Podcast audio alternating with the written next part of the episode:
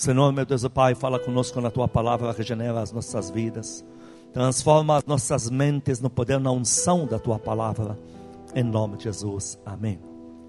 O tema da palavra de hoje é: tudo bem que lembrando que de manhã, a palavra que Deus me deu para trazer para casa firme, como todo, para o amado que me assiste, é sobre a igreja, de um jeito diferente. Você já tem para o WhatsApp, já te mandei, você já tem nossas redes sociais. Não deixe de ouvir a palavra da manhã. Não deixe, eu sei o que estou te falando. A palavra de agora é terminar o que começou. No auge da, das dúvidas, quando nenhum dos discípulos conseguia entender mais o que está acontecendo. Quando o Senhor já estava nos últimos seis meses dele na terra, vivendo em verdadeira agonia. Os últimos seis meses do Senhor Jesus, ele só falava de tristeza de dor, de incertezas, de dificuldade no, em entender o que está para chegar. Nesta hora ele foi até confrontado pelos discípulos, como Pedro que disse: O Senhor não vai para a cruz coisa nenhuma. E o Senhor, em todas as circunstâncias, enfatizou um, um ponto. Vocês acham que eu não vou terminar a obra que eu comecei? Custe o que custar, eu vou terminar lá. O nosso grande problema, queridos, não são os grandes começos, os minguados começos. Isso também não é problema. O problema é quando não partimos para as finalizações. Minguado começo não significa que você vai fracassar. Significa que com Deus você vai trilhar caminhos e as portas vão se abrir gloriosos começos, coisa que já impressiona no nascedor. Queremos ver como a coisa termina. O reino de Deus tem muito, não é tudo, mas tem muito nele o que chamamos de abortos. Pessoas abortam projetos, abortam visões, abortam profecias, abortam promessas, abortam orações. E esse aborto não vai passar por esse lugar. Porque o Senhor Veja, Deus não é engenheiro de obra pronta. E Deus não pega a causa fácil. Deus assumiu eu e você para ele trabalhar e deu a palavra dele que ele começa e vai terminar o começado.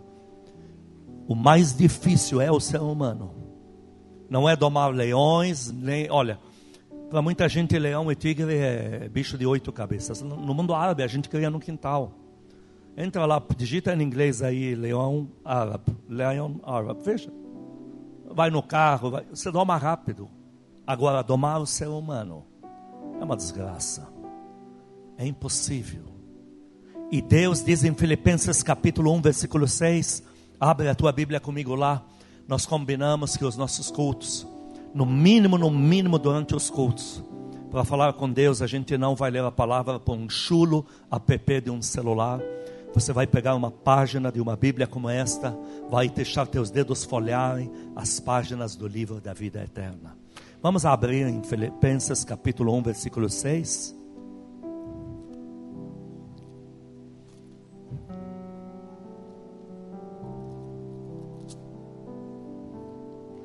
Diz assim: Aquele que começou em vós a boa obra, há de terminá-la até o dia de Jesus Cristo. Deus afirma categoricamente, está aqui Filipenses capítulo 1, versículo 6. Eu amo a tua palavra, ó Deus. Diz, repito, aquele que começou a voz em boa obra, há de completá-la até o último dia. Deus está afirmando categoricamente que Ele não vai abortar o projeto. E Ele nesse projeto assumiu você. Ele te deu promessas. Ele afirmou categoricamente que teu fim vai ser glorioso, não de desgraça. Ele, em tudo, ele garantiu a vitória. Mas nisso ele diz: o que eu começo, eu termino. Mas você não aborte meu projeto. Não desista de você mesmo. E a casa de Deus diz amém a isso. Não desista de você mesmo. Não faça o que Judas fez com ele próprio. Não faça como alguns casos na Bíblia fora dela, onde Deus não desistiu, mas o ser humano já desistiu. Não faça isto. Deus, o que começou, Ele vai terminar. Deus chega para Isaac e ele precisa forjar o seu novo líder. Isaac está começando agora a sua jornada com Deus. Isaac não conhece a Deus.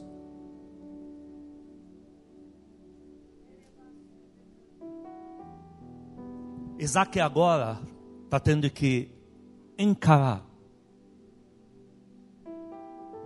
o que seu pai lhe tinha ensinado. Até agora, tudo que ele aprendeu de Deus, ele viu o pai fazer, ele nunca fez.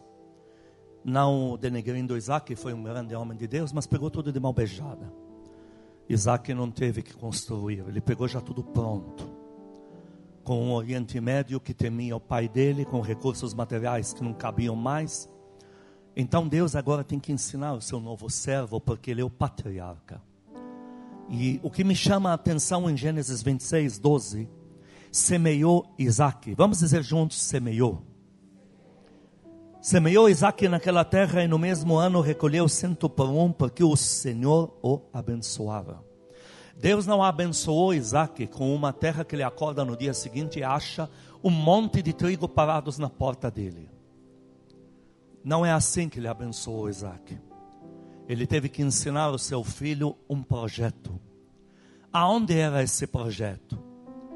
Uma pandemia como essa. Lugar deserto, solo rochoso, não tem água, não tem terra fértil e não tem auxílio externo, porque os que moram por perto já estavam com ódio dele. E Deus chega para o seu servo e diz assim: Eu sou Deus de projetos terminados finalizados. Todo mundo diz amém a isso. Finalizados. Isaac, você vai pegar uma, um, uma semente que te custa muito nessa fome. E vai plantar numa terra só por crer em mim. Porque quem olhar a crise não vai plantar. Não vai olhar para o reino de Deus quem olhar para a crise. Mas Deus falou para Isaac: você vai confiar em mim. Isaac teve que ficar meses arrumando água onde não tem. E investindo em solo rochoso, gente, é impossível. Mas ele viu a colheita. O que Deus ensinou para Isaac naquele dia, projeto finalizado pela fé. Quantos têm fé em Jesus Cristo aqui? Projeto finalizado. E Isaac teve que crer contra a esperança olhar para uma terra e ver nela o que só Deus vê. Teve que abrir mão de recursos materiais e de tempo. O pior é ele ficar todos esses meses e não saiu nada. O que estava ruim teria ficado dez vezes pior. E Deus está falando a mesma coisa com a gente hoje. Você está tendo que lançar em terra árida. As portas que você bate lá fora se fecham antes de você chegar. Alguns aqui estão cansados de ouvir, depois te ligamos. Mas o Senhor está te dizendo: eu sou Deus de projetos finalizados. Não é porque entrou uma pandemia que Deus abortou tudo que me prometeu até agora. Eu não conheço um Jesus Cristo que chegue para mim e me diga: olha, enquanto houver pandemia, não me fala mais em promessas, vamos, vamos esperar isso aqui passar. O meu Jesus Cristo não fala assim.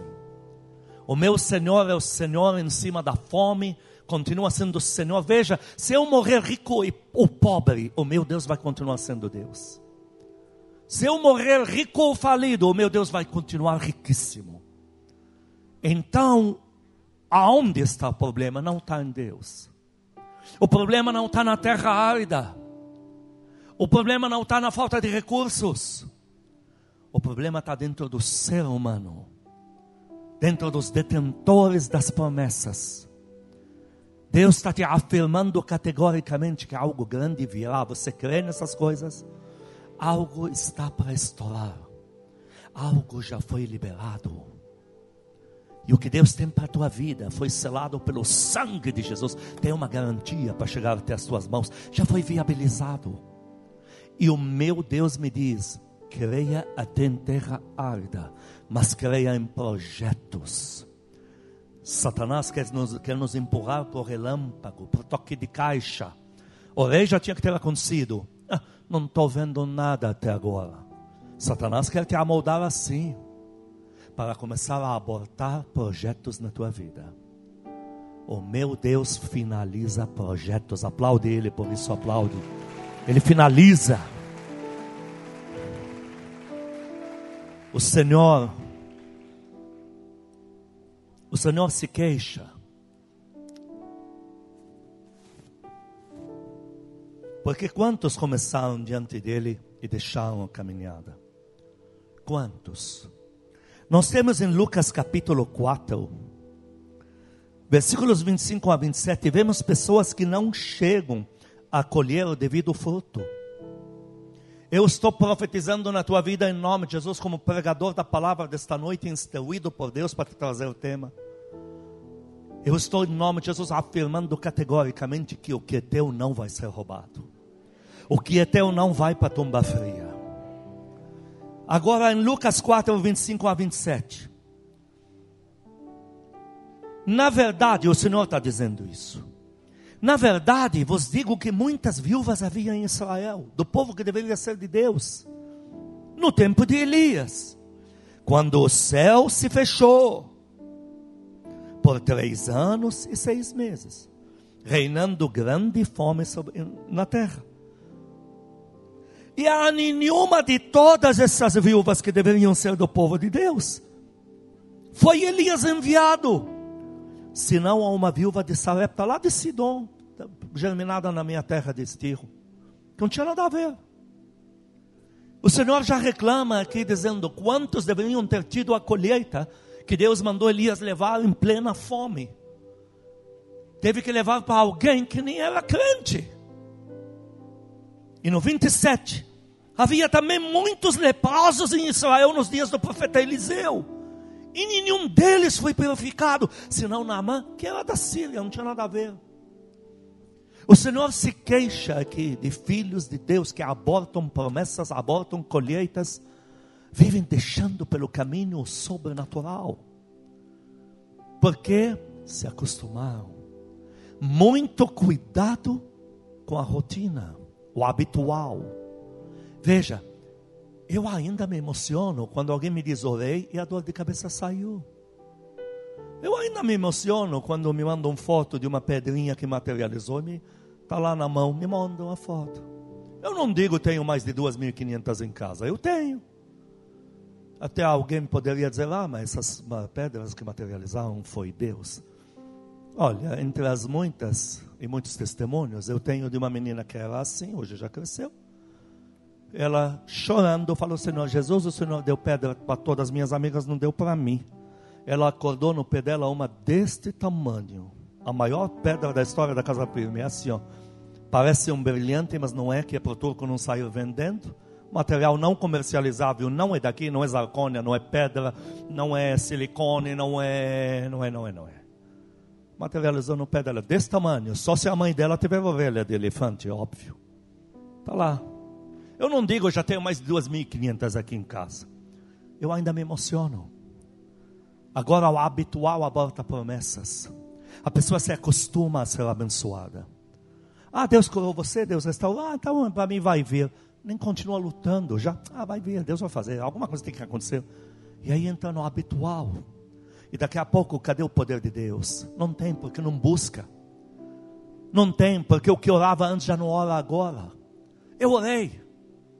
Ontem eu orei. Orei ou não orei, mulher de Deus? Orei. Era altas horas da noite. Estou mentindo para eles. Ué, eu malhei ontem como um louco. Eu malho seis dias por semana, como um doido. Eu não vou orar, caramba, mas que diabo desgraçado isso. Ontem ela, ela viu, era alta hora da noite que, que você vai fazer? Eu não vou dormir, vou orar. Ué, tive tempo para terminar no dia, não vou ter tempo para orar. É palhaçada. Muita gente não faz isso. Mas pastor, mas você está desesperado? Eu? Quem deve estar desesperado é ela ter casado comigo. Eu estou bem. Não falta nada. É. Então, não preciso estar desesperado. É que eu não aborto projetos que, que eu fui falar com Deus? Da perna que dói? Não dói. Quer que eu dê um pulo de saci aqui? Eu dou. Não dói. Então por que você foi lá orar numa hora dessa aí, ó? E ela ainda falou, quer que eu vá com você? Porque ela é de oração. Eu falei, não. Nenê quer paz. Precisa orar. Fica quieto aí. Pô. Não sei, uma pregação virou outra. Então,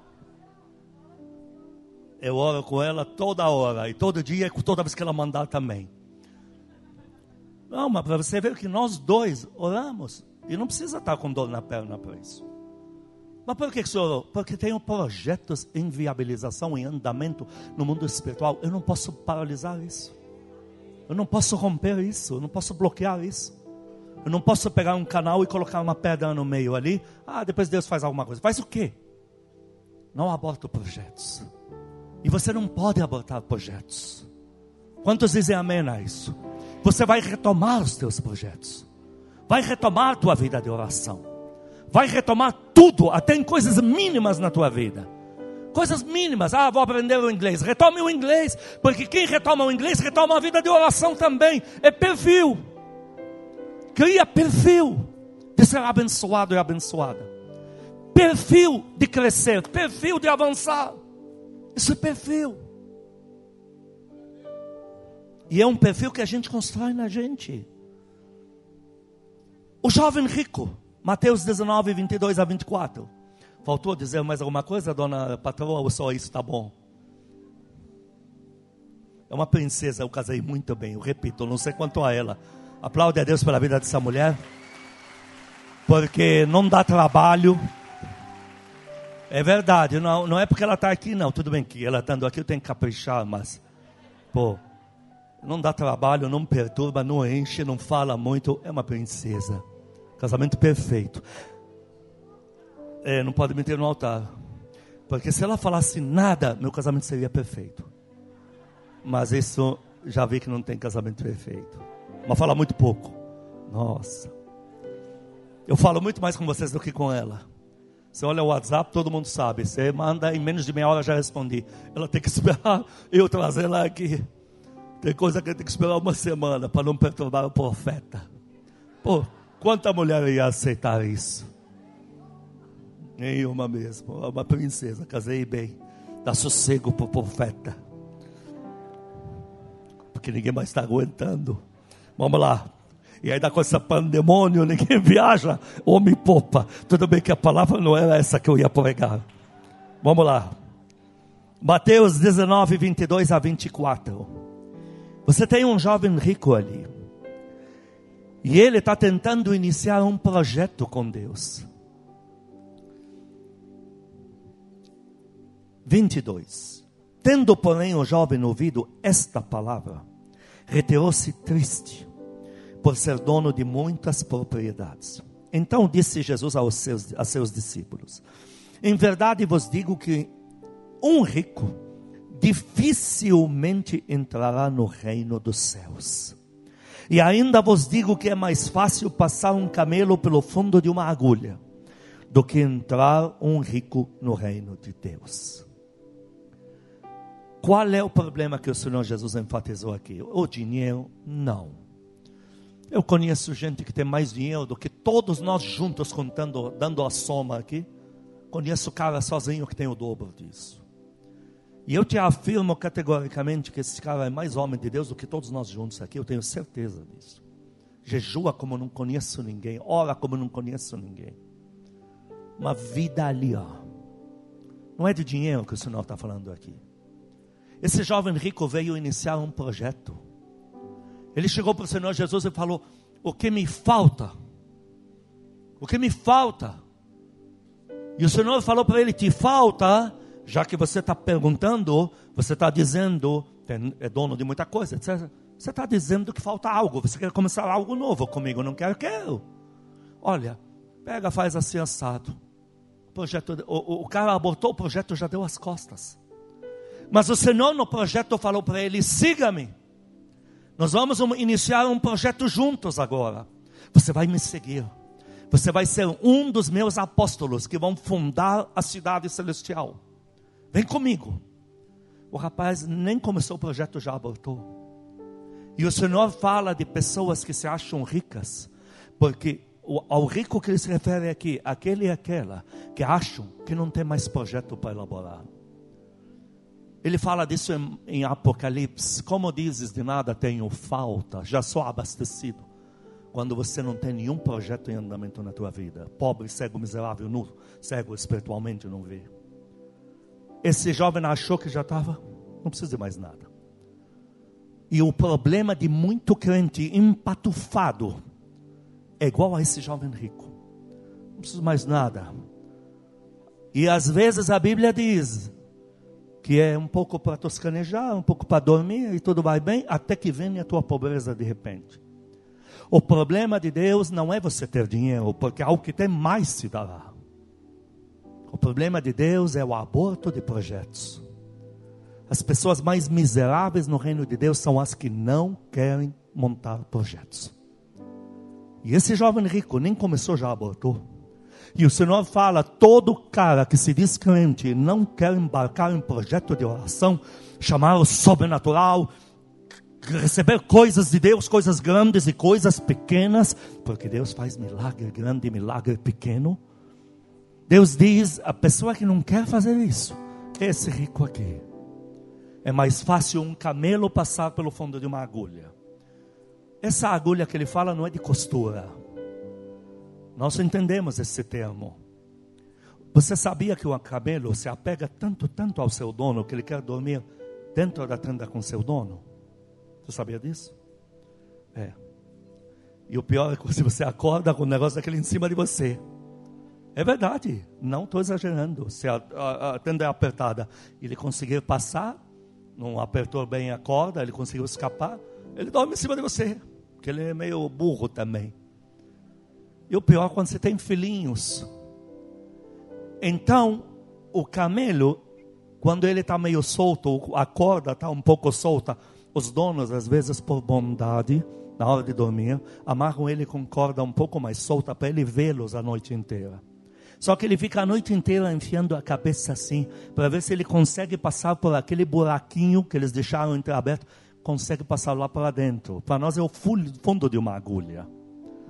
E o Senhor Jesus diz: um camelo amarrado, mas por desejo dele estar com seu dono, é mais fácil ele conseguir se soltar desta corda e, e por esse buraquinho passar para dentro. Eu te garanto que alguns passam, do que um cara que está entalado na minha igreja, uma menina, uma mulher, que não quer fazer nenhum projeto comigo. Entenda que todo projeto que você faz na igreja, você faz com Jesus Cristo. Você não faz nada sem Jesus Cristo, sem mim nada podeis fazer, ele falou. Então, para o Senhor é muito bom montar projetos. Por isso que eu te repito, essa mulher ora o tempo todo. Eu orei ontem e não ia deixar de orar. Porque o meu Deus é Deus de projetos, e há projetos em andamento, e eles precisam da minha oração, da minha perspicácia. Eu preciso estar em cima com o olhar de águia, chamando a existência, lutando do lado, e o Senhor Jesus me dizendo: vai nessa, porque eu estou te avalizando, eu sou teu fiador no projeto. Termina ele, que grande vai ser a tua colheita neste lugar. E você aplaude o teu Deus em nome de Jesus.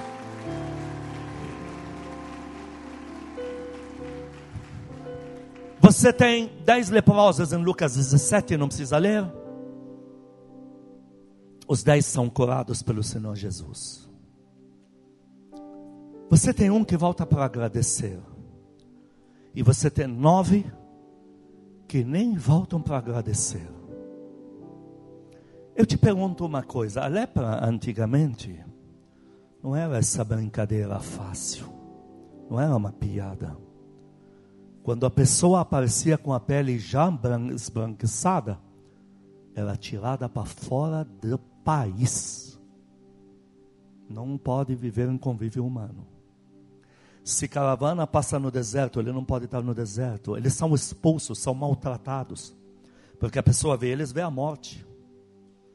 Então, além da pessoa gemer, seus órgãos irem caindo na frente dela, sua aparência deformando, além disso, é tirado da pessoa a, coisa que mais lhe causa dor: a família, os amigos. O amigo não pode ir conversar com eles porque vai ficar leproso. Ah, mas ele é meu amigo, ele me ama, meu irmão dá a vida por mim. Não adianta, ele pode dar a vida. ele não vai poder vir aqui nem falar a distância, porque esse ambiente todo lá, onde está o leproso, está contaminado.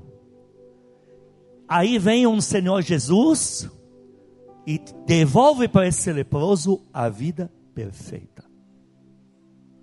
O mínimo que eu e você faríamos seria o quê? Não seria, Senhor, me deixa te seguir. Eu já aprendi a viver dos outros, eu já aprendi a viver sem ter nada para fazer. Me deixa te seguir. Mas nove, nem isso tentaram. Um fez.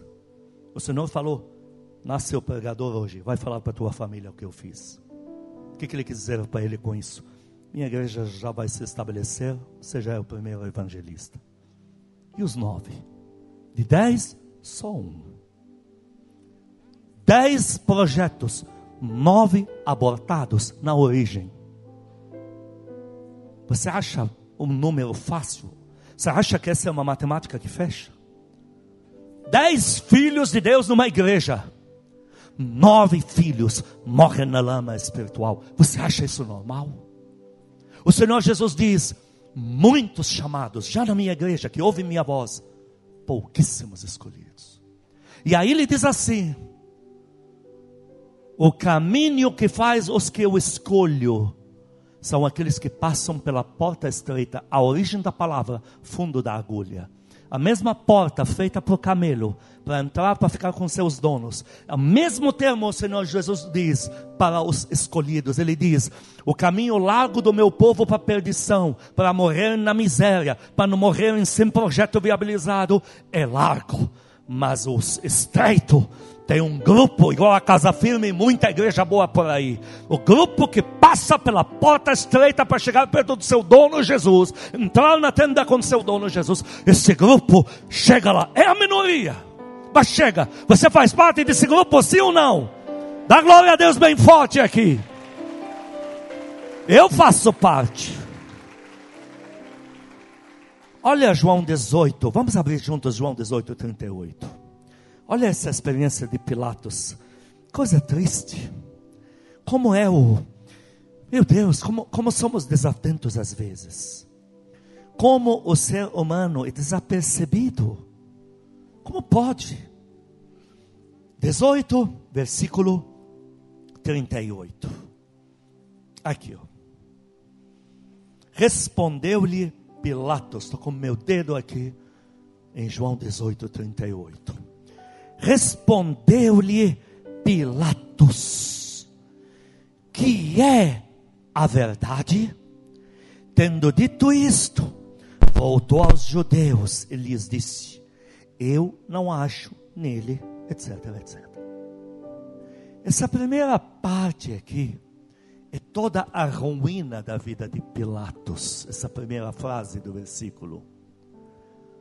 Você tem um homem comprovado por todas as vias sanas da vida, que ressuscitou, ressuscitou tantos mortos, curou tantos enfermos, multiplicou pães. Olha, esses laudos todos estão na mesa de Pilatos. Que andou no ar, que paralisou vendaval. Um homem que não tem limites. E ele está na tua frente, instigando a tua curiosidade. E ele disse para você: se você conhecesse a verdade, ele está querendo dizer com isso: eu tenho algo para te contar, eu tenho uma verdade para te revelar. Aí o Pilatos diz para ele: Mas o que é essa verdade? E antes que Jesus respondesse, Senhor Jesus, Pilatos vai embora. Como pode? Projeto de toda a sua vida abortado por desatento. Como pode?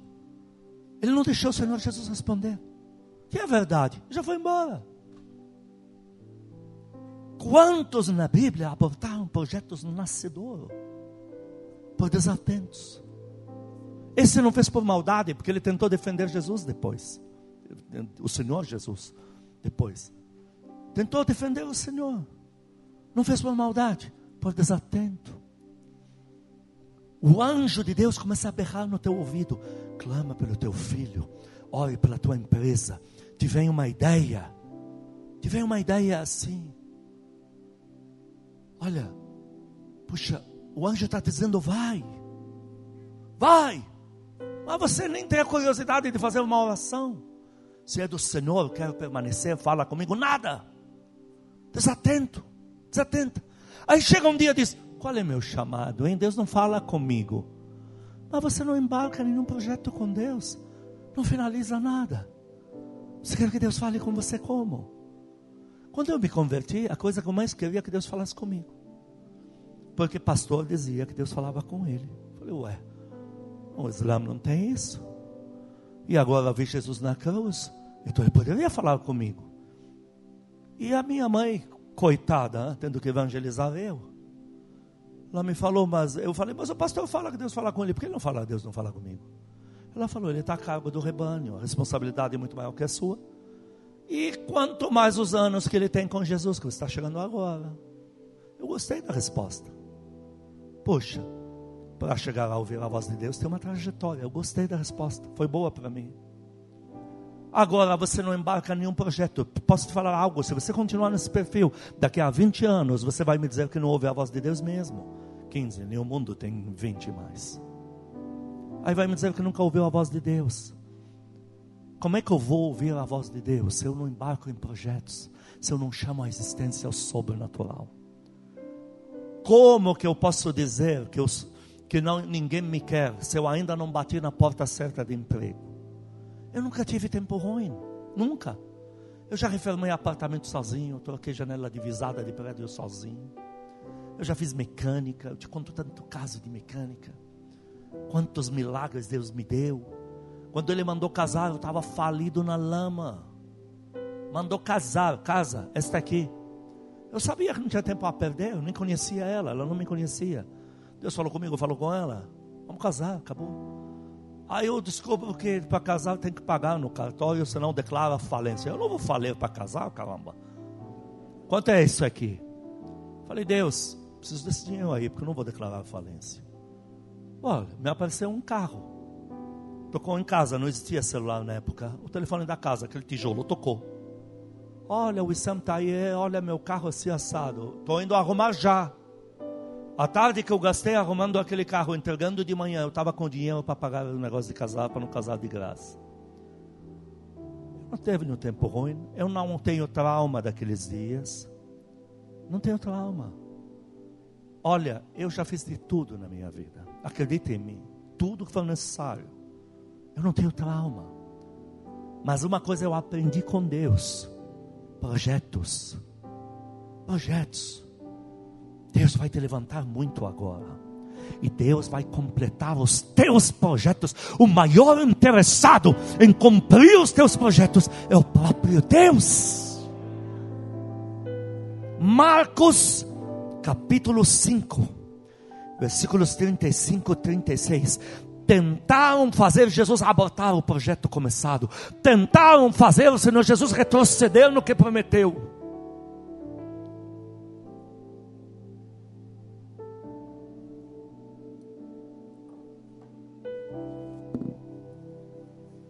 Quando chegou Jairo implorando, o Senhor começou um projeto, diga comigo, projeto na vida de Jairo. Jairo falou: Minha filha está morrendo, vem depressa, por favor, me ajuda.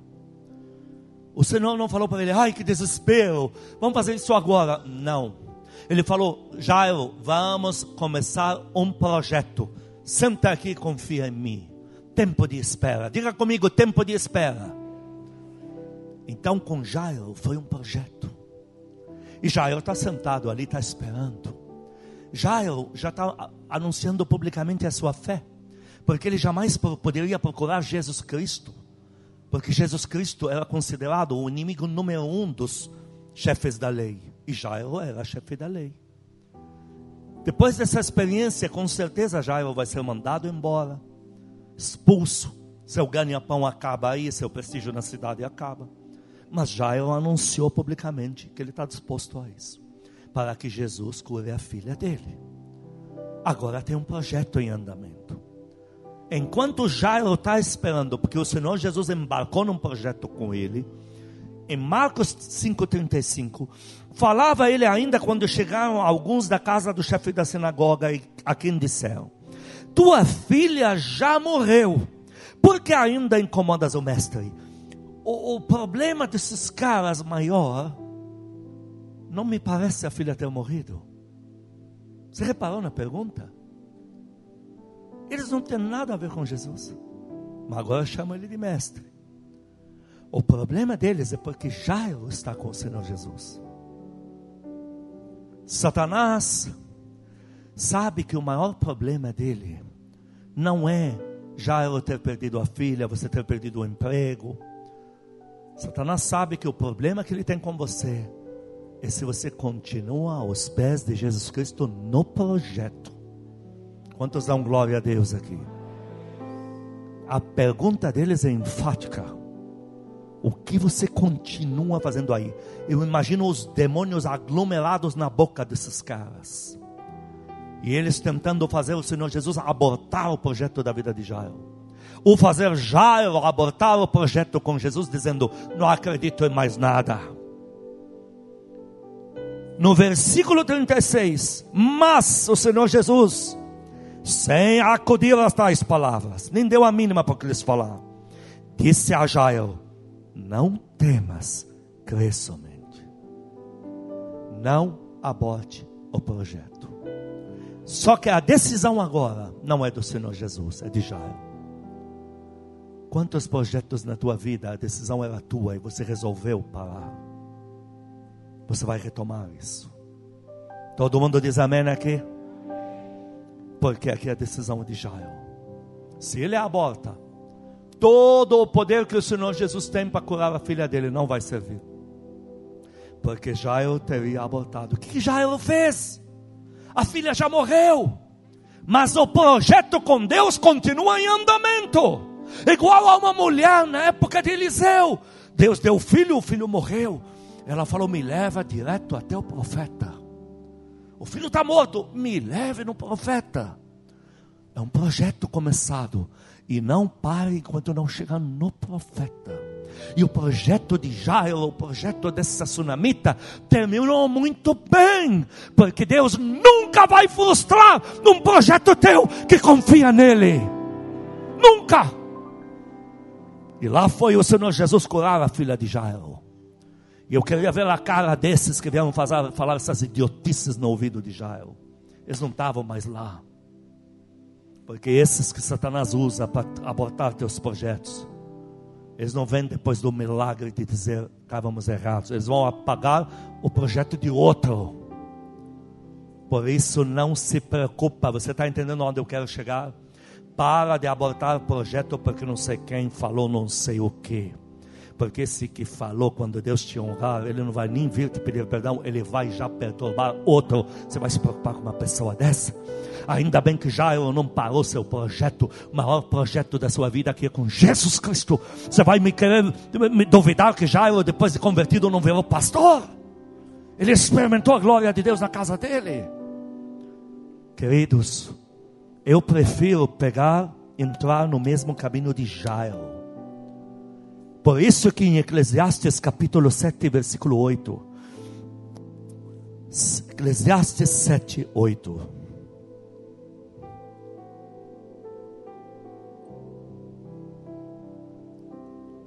Melhor é o fim das coisas do que o seu princípio. Melhor é o paciente do que o arrogante. É, estufou o peito, não acredito mais nada. Coloca Deus debaixo dele. Melhor, vamos dizer juntos, melhor é meu final. Diga isso do que do jeito como comecei. Porque eu sei que Deus vai fazer coisas grandes.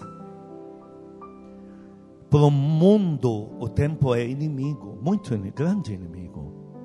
O que mais devasta o mundo é o tempo. Porque mais o tempo passa, mais cargas salariais, mais aluguéis, mais impostos, mais.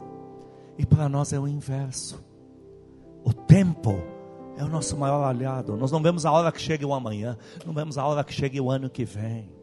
Porque nós vamos estar montados em promessas que já se cumpriam, maiores do que os dias de hoje. Eu creio nesse Jesus Cristo que falou que é uma escada, em João capítulo 1, ele falou: Eu sou uma escada que só sobe para o céu. Mais tempo comigo, mais subiu de vida. Melhor é o fim das coisas. E eu estou te garantindo que é melhor, porque o fim com Deus é sempre o mesmo: vitória. Deus foi enfático quando falou: Eu sei os planos que tenho para vós, planos de paz e não de mal, para vos dar o fim que desejais. Aplaude Ele por isso. Amém, amém.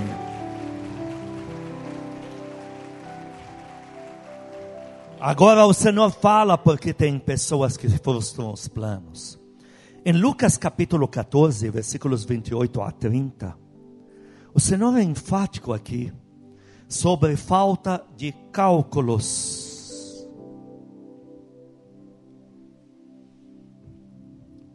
Lucas 14, 28 a 30. Pois qual de vós, pretendendo construir uma torre, não se assenta primeiro para calcular a despesa e verifica se tem os meios para concluir? Sabe qual é o maior problema de, de muito crente? Não de todos, obviamente. Vamos continuar lendo. 29 e 30 para não suceder que, tendo lançado os alicerces e não a podendo acabar, todos os que a viram zombem dele, dizendo: Este homem, esta mulher, começou a construir e não pôde acabar. Sabe qual é o problema de muito crente?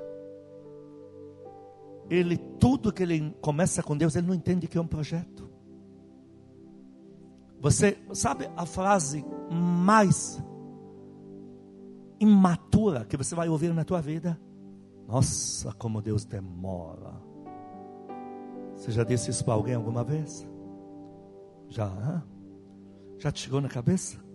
Nossa, com Deus tudo é tão demorado. Essa é a frase mais imatura que você vai ter na tua vida. Deixa eu te contar algo sobre o projeto, porque senão vou falar, vou falar, e a mensagem não vai funcionar para você. Tem que te explicar isso. A partir do momento que eu embarco num projeto de crer em Deus, o próprio Deus começa no meio do projeto a me providenciar milagre maná de cada dia. Diga cada dia. Porque Deus agora tem que me manter de pé, tem que me manter vivo. Até que o projeto termine. A partir do momento que eu comecei a depositar a minha vida em Deus e esperar de Deus coisas grandes, nesta hora, eu estou dizendo para Deus: eu confiei no Senhor, e a tua palavra diz em Romanos que não vou ficar confundido, mas eu preciso de recursos para aguentar isso aqui. Deus começa a ser o responsável para me dar manás para cada dia, o pão de cada dia. Eu, imaturo, não tenho entendimento nenhum, começou a dizer: Nossa, como demora. Tão imaturo por quê? Porque enquanto eu estou falando que essa terra prometida que nunca chega, eu não vejo que Deus, até a terra prometida, já está me dando maná, já está me dando unção, já está me dando nuvem, já está me dando comunhão, já está me dando água que sai da rocha. Eu começo a não ver isso, porque é maturo, porque é criança. Mas quando eu entendo, eu sou maduro, eu entendo que até o momento que Deus faça o milagre do lado de lá, Ele vai me manter vivo. Foi o que Caleb falou. Eu tenho mais maturidade do que os dez que recuaram, porque eles eram imaturos, mas eu, a força que eu tinha antes, tenho a mesma agora, e toda essa colheita é minha, porque Deus finalizou meu projeto. Com maturidade você vai aprender a partir de hoje. Que Deus anda por projetos e tudo que você quer de Deus é um projeto começado. E não comece com história de demora. Deus não demora, Deus é hoje, eu sou agora mas há coisas que têm que ser muito bem arrumadas. Deus não é trambiqueiro, não é macaco gordo para quebrar galho. Deus não tem jeitinho brasileiro. Deus arruma as coisas e quando abre porta, ela nunca mais fecha. Quando te dá uma benção, nunca mais será tirada da tua mão. Quando te põe numa cadeira, ninguém mais te tira dela.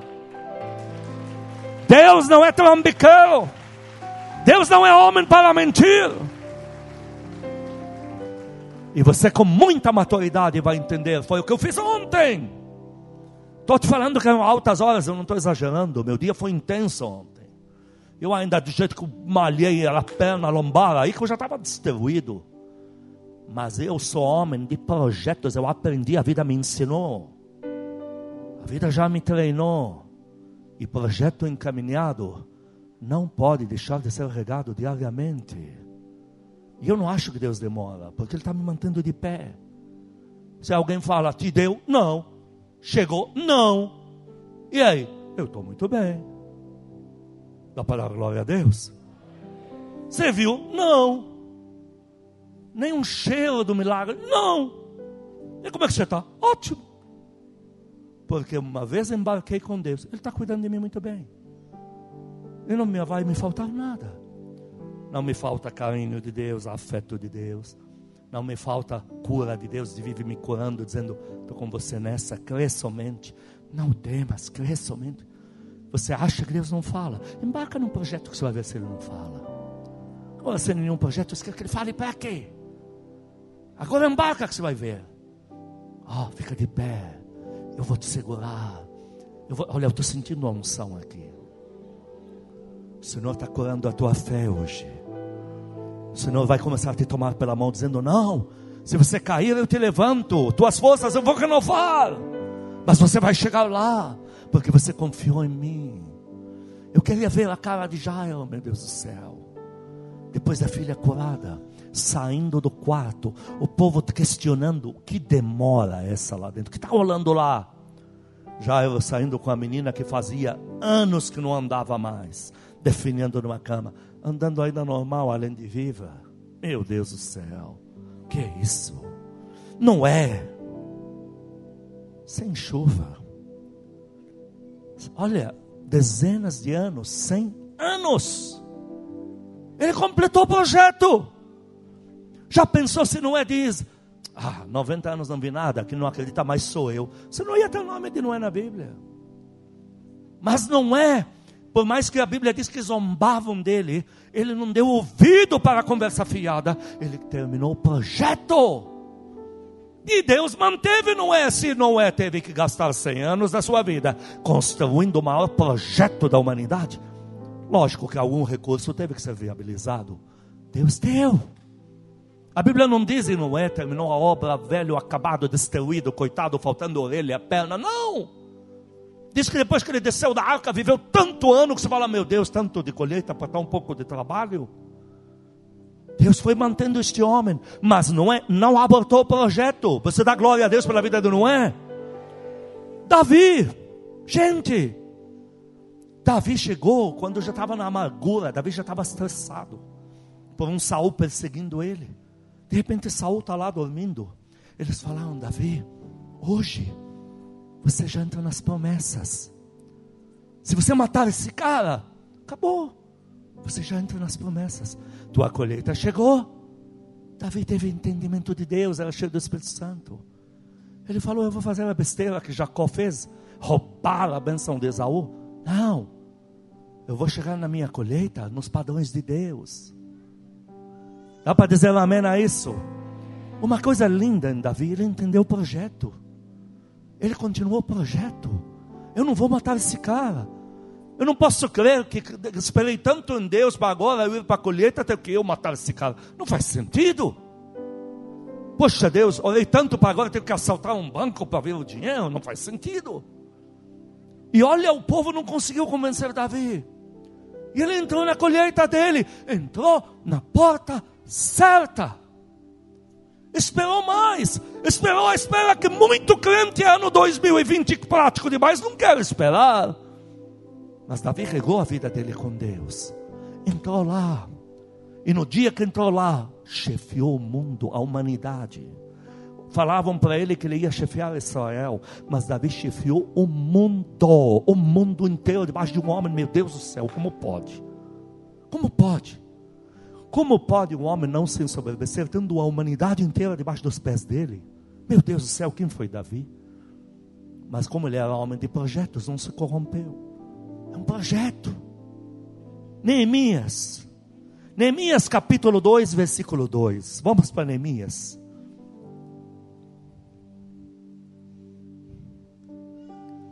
Capítulo 2, versículo 2. Ele terminou o muro, ele terminou o projeto de reconstruir a cidade de Deus que estava devastada. Mas vejamos os problemas que ele enfrentou. Número 1, um, Neemias 2,2. O rei me disse: Por que está triste o teu rosto? Se não estás doente, tem que ser tristeza de coração. Então temi sobremaneira. Neemias provou para Deus até onde estava pronto a ir pela causa. Neemias estava pronto, mostrando quais as consequências que ele estava disposto a enfrentar pelo projeto de Deus. Como o rei, não sei se o rei achava que era um Deus, então você não pode entrar triste na frente dele. Eu não entendo porque esse Zé Ruela vai no inferno e mais um que você não sabe nem quem é. Mas ele tem um, o rei já tem um Deus na barriga dele, então não pode entrar triste. Então agora está muito triste e está mesmo, Neemias, porque ouviu dizer que a cidade natal dele está destruída. Natal entre aspas, ele nasceu no cativeiro, mas é a cidade dos seus pais, Jerusalém. Destruída, não tem mais nada. Tudo virou pó, tudo foi queimado, quebrado, não tem nem muros. Quando Neemias entrou, entrou triste na frente do rei, porque ele era o copeiro, naquela hora ele estava mostrando para Deus até onde ele estava para ir pelas consequências. Ali ele já determinou: Deus, dou a minha vida por esse projeto de reconstruir essa cidade. Muito crente ano 2020 não faz isso. Muito crente por uma aprovação assim já nem para a igreja está voltando mais. Ah, agora que não acredita sou eu.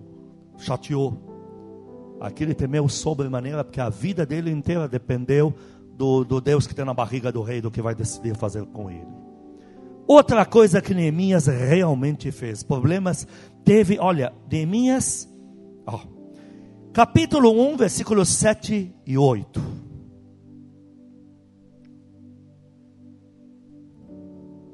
É, desculpe, capítulo 2, 7 e 8.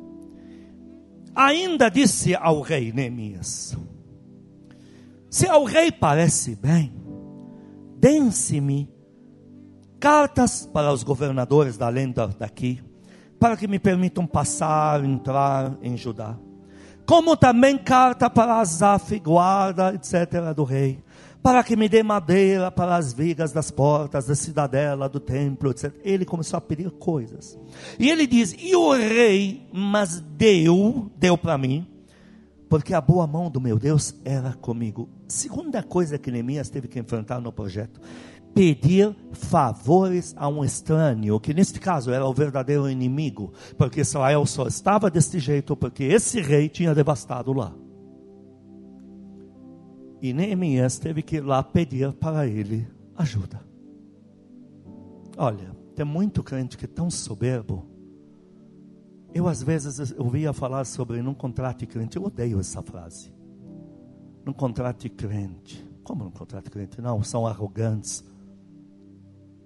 Uma coisa impressionante. Uma vez eu peguei um na igreja, ainda era ovelha eu também, mas eu estava com dinheiro, Deus já estava me prosperando. Fiquei com dó dele, dei emprego para ele. O que todos os do mundo que eu contratei não me deram de trabalho, ele me deu, numa semana. A última dele que eu pedi para lavar os carros, que era a função dele, mas eu pagava para ele como rei, perto do, da função, mil vezes melhor do que dava para os do mundo. Ele, eu pergunto, falo para ele lavar o carro, porque era quinta, era época de primeira mão, agora todo mundo vai ver os carros. Ele me disse, mas lavar para quê? Eu não estava com vontade de lavar os carros. Crente que, nossa, chega atrasado porque ele é crente você é obrigado a. Você não é crente também. Tem muito crente que é assim e aborta projetos. E depois fala, com Deus não vê nada. Como que Deus vai dar para um arrogante alguma coisa? Deus permitiu uma prova na vida de Neemias. Você vai pedir para o inimigo ajuda. Muitos não fariam isso. Tem lamentavelmente muito crente morrendo de fome porque todas as portas que Deus abriu vomitaram esse crente para fora, vomitaram, se livraram do cara. Tem gente que fala assim: oh, saiu de perto desse pastor. O que será que tem de errado com esse pastor? Mas ninguém pergunta: o que será que esse pastor não orou para Deus livrar ele desse cara? Sempre o vilão é quem ficou. E o bom é o desertor. Não é assim? Ou oh, estava com o pastor Wissan, não anda mais? O que tem de macabro? Não, não, por que não perguntar quantos anos o pastor Wissan fez reza brava, pegou até macumba para tirar o cara daqui para se livrar dele? Você não sabe as manobras que eu já fiz para me livrar de pessoas que depois eu. O que tem de errado aqui para esse cara ter me largado? Deve ser macumba, porque eu fiz muita para tirar o cara daqui. Tem crente que é vomitado mesmo. As portas já se fecharam. Ele não acredita em mais nada, porque na verdade ninguém nem acredita nele, porque é soberbo. E você diz, em nome de Jesus, eu sou como Neemias humilde pelo projeto. Eu vou te garantir uma coisa. Eu uma vez fui para um homem. Eu falei para o meu filho, vem comigo. Eu fui para este homem. Ele achou que eu ia chegar lá, neste homem, eu ia falar umas coisas. E eu cheguei, olhei para este homem e falei, eu vim te pedir misericórdia. Ele me olhou assustado. Eu vim te pedir misericórdia. Eu preciso de misericórdia agora. Olha, mudou, o clima mudou. O que que você quer? Isso aqui. Está feito.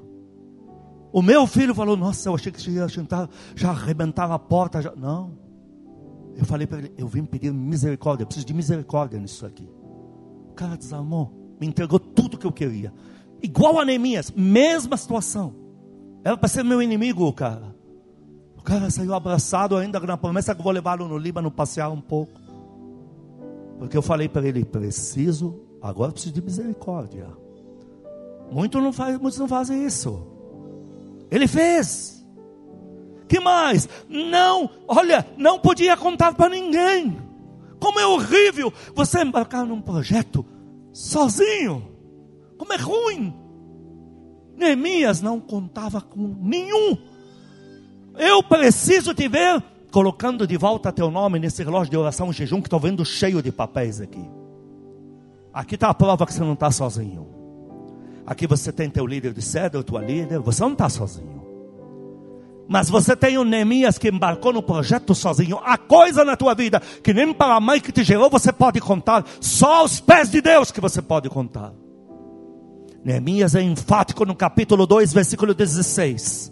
Não sabiam os magistrados aonde eu fora, nem o que fazia, pois até aqui não havia, olha, ninguém podia saber, vivendo sozinho, tem coisa na tua vida que você está tendo que viver sozinho, nem para tua irmã você pode contar, mas nem por isso o projeto não vai vingar, Deus vai te honrar.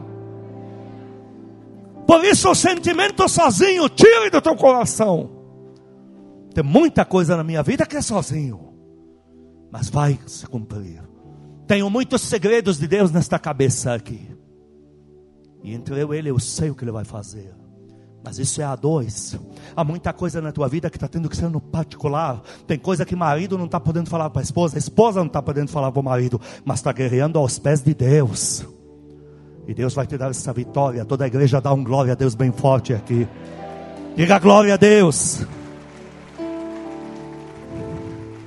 Você tem um Neemias rodeado de pessoas e ninguém pode saber de nada. Outra coisa, enfrentou problemas internos. Gente brigando com gente. Neemias tendo que resolver perturbações internas. Quantas vezes você está em frangalhos para receber de Deus? Já estou quase terminando essa palavra. Quantas vezes você está para receber de Deus? Mas o que está quase te tirando do caminho? É mãe que briga com filho, é panela de tefal que vai de tio para prima. E você fica no atordoamento. Satanás tentou paralisar Neemias por problemas internos. Entenda que os problemas internos não vão paralisar a ação de Deus na tua vida, não vão bloquear nenhum dia de atraso sequer. Deus não vai parar o que começou porque a prima anda te xingando, porque a irmã virou uma cobra. Deus não vai parar o que ele começou. É coisa a dois entre você e Deus, entre Neemias e Deus. Outra coisa, trabalhar com uma espada na mão e colher de pedreiro na outra.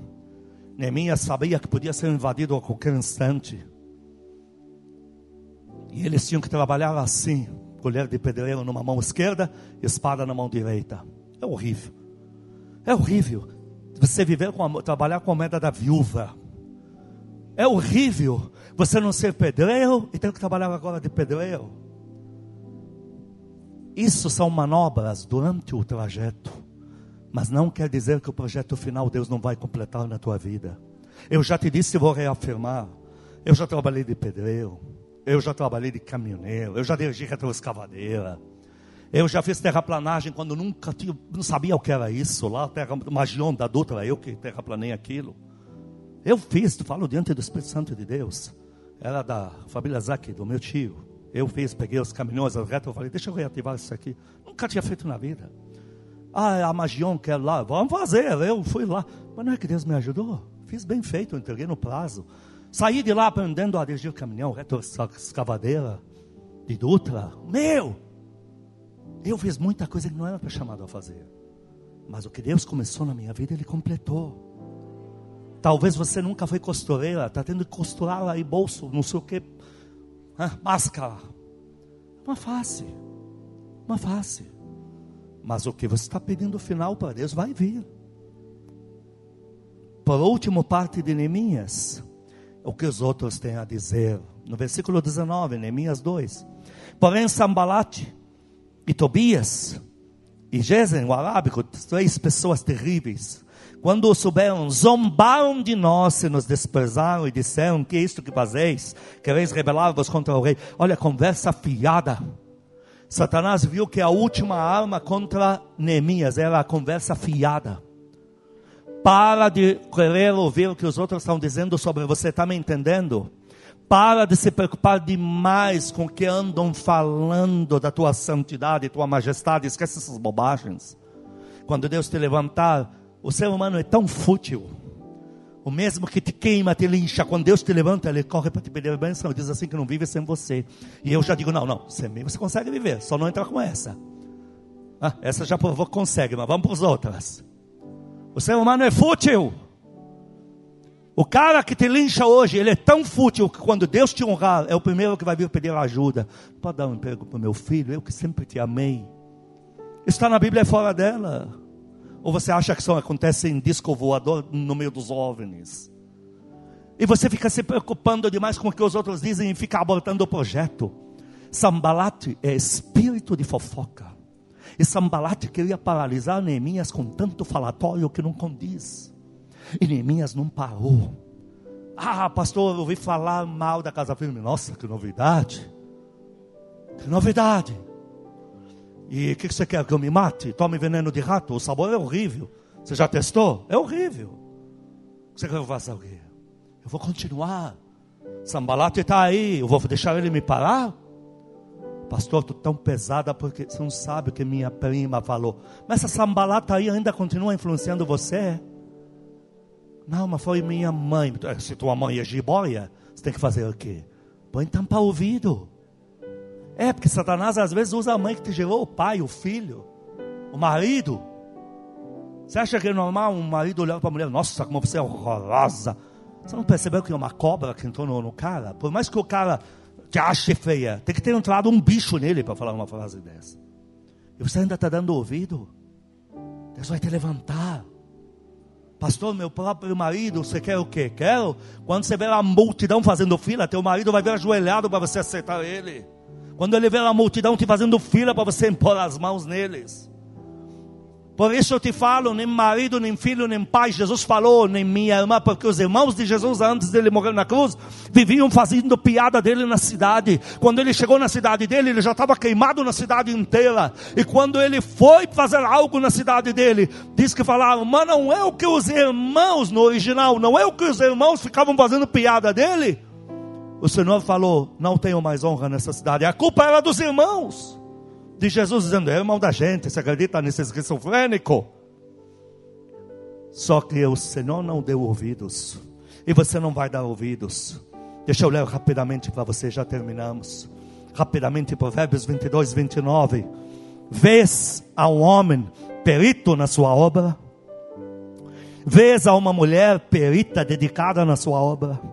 Perante reis será posto, e não entre os famintos da terra. Ageu capítulo 2, versículos 4 a 9, e terminamos aqui.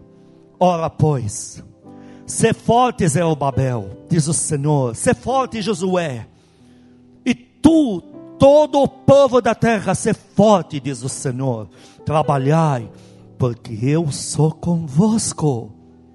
Segundo a palavra da aliança que fiz convosco, estou lendo agora Ageu 2,5. Segundo a palavra da aliança que fiz convosco, quando tirei vocês do Egito, não temais, versículo 6. Pois assim diz o Senhor: ainda uma vez dentro de um pouco, farei abalar o céu, terra, mar e terra seca, farei abalar todas as nações, e as coisas preciosas de todas as nações virão, e encherei de glória esta casa, diz o Senhor. Minha é a prata, meu é o ouro, diz o Senhor. A glória desta última casa, da tua casa, será maior do que a primeira, diz o Senhor. E neste lugar darei a paz, e você dá glória a Deus bem forte. Aplaude Ele, aplaude, amém, amém. Põe a mão no teu coração, diga para Ele, Senhor Jesus diante da tua palavra, eu me constranjo, peço perdão por qualquer projeto na minha vida que tenha sido paralisado.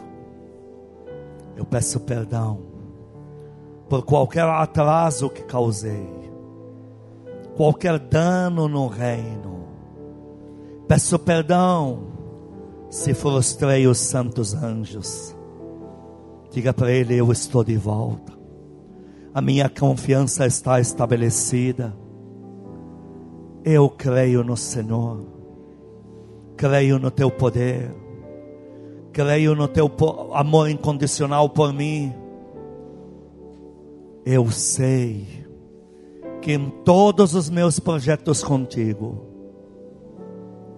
o Senhor não me abandonará. Levante as mãos para o Pai Celestial.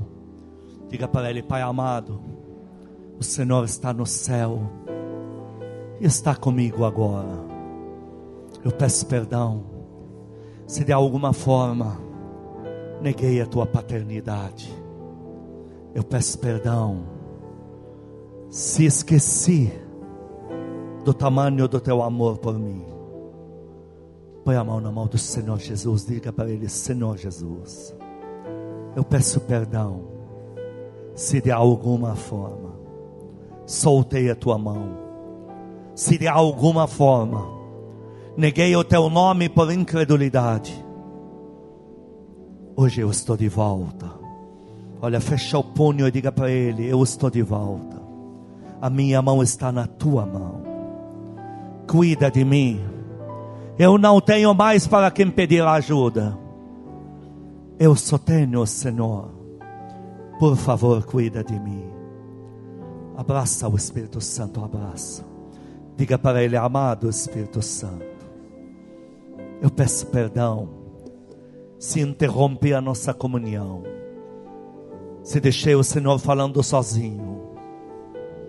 Se caí na desconfiança eu estou de volta, reativando todos os projetos contigo. Volto a crer em ti. Volto a dizer que eu te amo. Por favor, me ajude a ficar de pé. Me sustente até a minha vitória final. Penúltimo gesto, estende a mão ao teu redor para a tua casa. Diga comigo, eu e a minha casa não terminaremos na miséria. Nosso fim não será trágico. Mas os projetos começados nesta casa serão gloriosamente finalizados. Nosso fim será glorioso em Deus, de muita prosperidade, para a glória de Deus, para a nossa alegria. Último gesto, mão na tua cabeça. Diga: Eu arranco da minha mente todo o espírito da inconstância, da dúvida, da soberba, e encaixo na minha mente a palavra pregada do altar de Deus. Eu sou permanente. Eu recebo do Senhor o meu projeto completo. Eu sou soldado do reino de Deus. Eu sou avivalista a serviço de Jesus Cristo. Eu sou próspero O Senhor é que me abençoa. Eu tenho família aos pés de Deus. Porque o Senhor é que me garante a vitória. Em nome de Jesus. Mais do que abençoados pelo poder de Deus, que o amor de Deus Pai, as santas consolações do Espírito Santo, a graça eterna do nosso Senhor Jesus Cristo, sejam com os amados e com todo o povo que ama a Cristo na terra de hoje para todo sempre. Amém, amém. Estamos liberados em nome de Jesus. Vai em paz para a tua casa, aleluia.